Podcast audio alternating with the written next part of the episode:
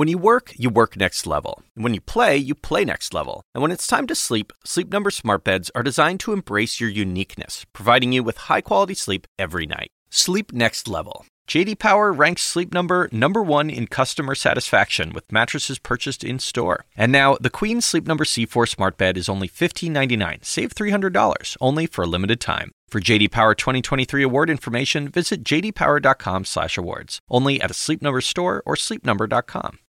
We all do things our own way, and since the way that each of us sleeps is unique, you need a bed that fits you just the right way. Sleep Number smart beds make your sleep experience as individual as you are, using cutting-edge technology to give you effortless, high-quality sleep every night. JD Power ranks Sleep Number number 1 in customer satisfaction with mattresses purchased in-store. And now during Sleep Number's President's Day sale, save 50% on the Sleep Number limited edition smart bed plus special financing for a limited time. For JD Power 2023 award information, visit jdpower.com/awards. Only at Sleep Number stores or sleepnumber.com. See store for details. No one has made better use of free media than Pete Buttigieg, a once unknown Midwest mayor who has broken through the clutter of 21 other Democratic presidential candidates to become the party's one man future, if not their nominee. There's few places he wouldn't go and few people he wouldn't talk to, from small town regional press to big cable news shows, Ellen to an obscure environmental newsletter, Bill Maher to Barstool Sports, The Breakfast Club to a podcast devoted to the old Aaron Sorkin show, The West Wing. As a result, he has quickly become a household name with a real chance at the nomination. Contrast that with Joe Biden, a familiar entity with nearly half a century in politics. He announced he's running last week, and to my count, has since appeared on just two media outlets The View, where he made his announcement, and Good Morning America in a taped interview that ran this week. Is Biden missing out where Buttigieg is cashing in? Joining me now, the press secretary for Biden's 2008 presidential campaign, Mark Paustenbach, and former senior advisor to Mitt Romney's 2012 presidential campaign, Kevin Sheridan. First, Kevin, congrats. I hear you're like a very recent new dad. I am. Thank you, SE. We're very right. happy. Uh, best to your wife, who's who's sharing you with us tonight. Uh, she's a she bigger, is. Thank you. bigger woman than I. Um, okay, so Mark, let me start with you. I get it. Buttigieg is introducing himself to America, and Biden doesn't have to do that. He's a known commodity. But I think he should pretend he isn't and go everywhere podcasts, digital outlets, even Fox News. Uh, what are your thoughts? Yeah, you know, I think um, Mayor Pete's in a, as you said, in a much different position. Um, Yeah. You know, he w- didn't come from a major uh, media market. He wasn't a member of Congress, and so therefore he did have to reintroduce himself. His name ID, if you will, was very, very low. And so, as you said, sort of leading into this, he hit uh, local media, he hit national media, he hit basically every spot you could possibly think of. Um, Yeah. Vice President Biden, on the other hand, um, has universal name ID. So what he was able to do with his announcement was actually draw a contrast between himself and Trump. He didn't necessarily need to uh, mix it up as much, but I do think it's still very, very early, and I think he'll engage very forcefully um, with I the media so. at all levels. Yeah, I hope so. I mean, Kevin, I think we need to see a Biden that we've never seen before. Right. That's hard because we've known him for, you know, 100 years. Um, I don't think we're going to see uh, Joe Biden we haven't seen before, unlike the Sunday shows. So, is it possible for someone we've known for so long to shake loose our cemented notions of who he is? Well, that's his challenge. I mean, we need to see if Joe Biden can stand on his own. Right now, what he's he's uh, made his campaign about two things. One, uh, this country is not who we are. Uh, this, uh, you know, this is. You know, not Donald Trump's America. This is Barack Obama's America. Unfortunately, he's going backwards in time to Barack Obama. And Barack Obama proved over and over again that Barack Obama was great at getting himself elected. The only other Democrat he ever got elected was Joe Biden when he ran on the same ticket with him. He's not running this time with him. So mm. Joe Biden has to come out with his own agenda, his own positive, optimistic Yeah. agenda for what he's going to do, especially for those swing voters. not beat Trump in a hypothetical head to head matchup in the latest CNN poll. Basil, I said it here often and early. Her campaign is DOA. Take it from Bernie. Interesting. Basil, Charlie, always so great to have you. both here. Uh, when we come back, Secretary of State Mike Pompeo will meet with his Russian counterpart next week. The main topic of discussion is likely to be Venezuela. There's a lot at stake here for the U.S. interests, and that's up next.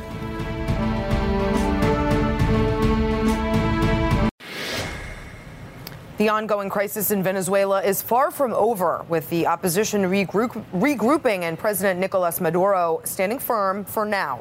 This follows a week of deadly protests and an apparently failed coup, att- coup attempt by opposition leader and U.S. recognized interim President Juan Guaido. At one point, the long awaited moment seemed close at hand, with word Maduro had a plane ready for takeoff to flee the country. Secretary of State Mike Pompeo said Russia encouraged Maduro to stay and hold firm. The uprising turned deadly and ultimately failed because while Guaido had the support of scores of nations, including the U.S., he didn't have enough support from Venezuela's military leaders. And that's what you need for a coup. President Trump weighed in on Friday, drastically downplaying Russia's push to exploit the crisis. I had a very good talk with President Putin. Venezuela was one of the topics, and he is. Uh, not looking at all to get involved in Venezuela, other than he'd like to see something positive happen for Venezuela. Others in the administration, though, say Russia does want to get involved, including Secretary of State Pompeo. He's set to meet next week with Russian Foreign Minister Sergei Lavrov. We're going to talk about why Venezuela matters in a minute, but first, CNN's Paula Newton is live in Caracas. Paula, what are the latest developments you're seeing on the ground? S.E., uh, good to see you. You know, the military uh, here, any slogan that they were given by the opposition, it all fell on deaf ears. I just want to remind you, Juan Guaido, the opposition leader, his uh, object today was to try and get as many protesters out to take that message to the military to say, join us. There were literally only a few dozen protesters uh, that turned out in uh, one military installation that we were at, SC. They were pleading, saying Venezuela is dying. I mean, the good news is we didn't see the confrontations that we had seen earlier in the week. But this is definitely an opposition movement that res- remains stalled right now, especially given the very dramatic events of this week. You know, and you have to put that, S.E., in stark contrast to, you know, the stirring um, military photo opportunities by Nicolas Maduro uh, this week. You can't help but see him as emboldened through all this. He was certainly trying to give that message. I want you to listen now to him telling his soldiers, look, we need to be ready in case there is is, in his words, a fight with the U.S. empire. Take a listen. I will never give up. You do not ever give up in combat, in resistance, and in victory. You know, I hate to break it to everyone, but whatever, uh, this is a zero sum game. It always has been between the opposition and the government. And if Juan Guaido is losing ground, that means Nicolas Maduro is gaining ground. It may not be anything that the Trump administration wants to hear at this point. But remember, the opposition is listening closely to the Trump administration as well. And those confusing remarks from, you know, the national security team and Secretary Pompeo saying one thing about Russia's involvement and Donald Trump saying another is making the opposition think, look, who can we trust? Who we can right. we can count on? And that's when a lot of backroom negotiations are going on still at this point. Essie? Paula Newton, live in Caracas. Thanks very much. So, suffice it to say, things are very bad in Venezuela. So, what should the U.S. do about it, if anything? Why does what's happening there matter to us? Well, let's discuss with CNN national security analyst Samantha Vinograd and Juan Gonzalez former Deputy Assistant Secretary of State for Latin America under President Obama. Um, Sam, I want to break this down into a few layers, starting first with the humanitarian crisis. It's now the worst in the Western Hemisphere. Three million refugees and migrants have fled. There may be as many as 5.3 million by the end of this year, rivaling the scale of Syria's. Nearly 90% of the country lives below the poverty line. Children are malnourished and diseased. The Organization of American States say that newborns in Syria have a better chance of survival than those born in Venezuela today. Now, Sam, you and I have talked about foreign policy a lot, addressing many different theaters, and I know firsthand how difficult it is to get attention on humanitarian crises, quote unquote, over there. But why should this particular point matter to us?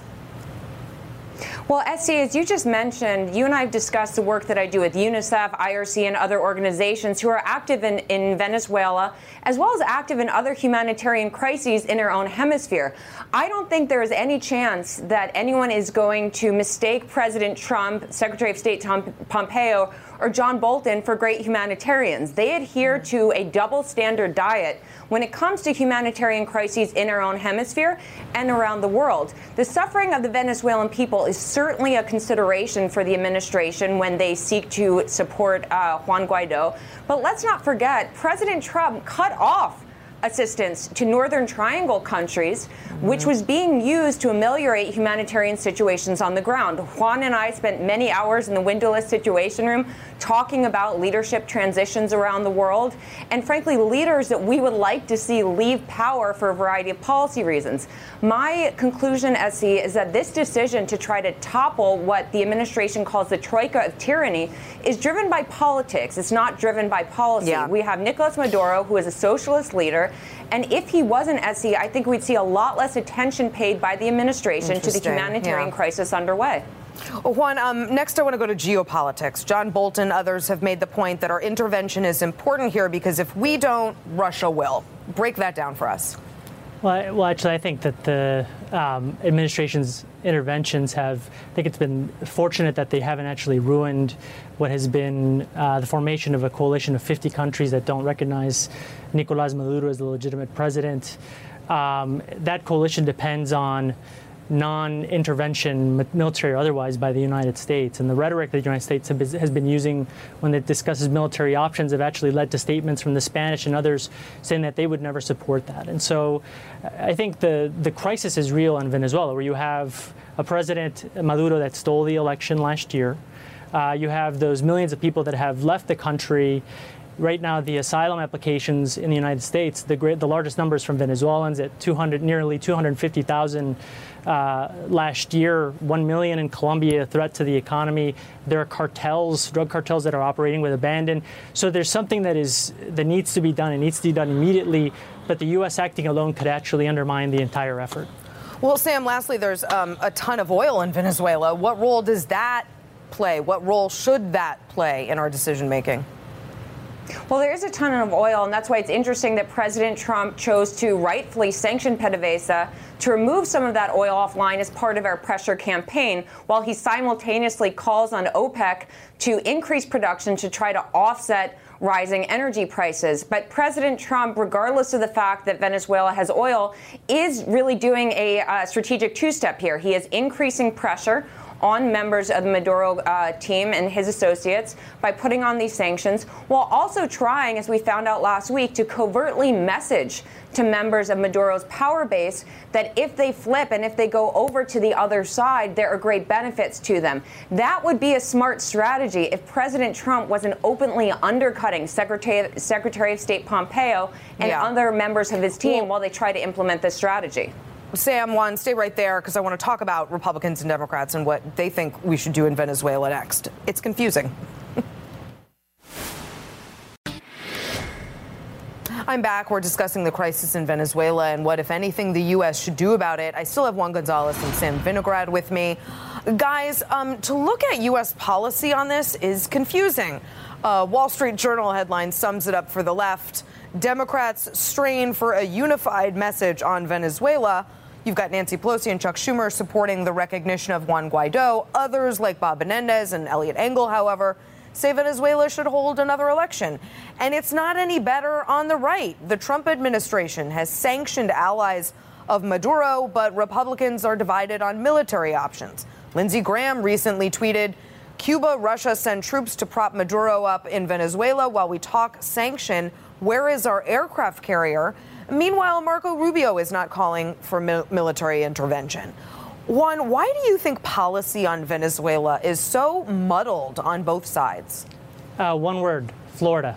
Uh, and so I think, unfortunately, uh, my critique of this administration, they've done some things correctly, including launching individual sanctions against drug traffickers. But mm. the other policies don't seem to be part of any broader plan, and they seem geared toward uh, winning electoral votes in 2020. I, I, mean, among Democrats, I think the majority of Democrats, Democratic leadership, but also uh, uh, the House Democrats have actually introduced legislation that recognizes that uh, Nicolas Maduro is responsible for the crisis, that there is an urgent need for a humanitarian response, and that you need to escalate international pressure. So the three pieces of legislation.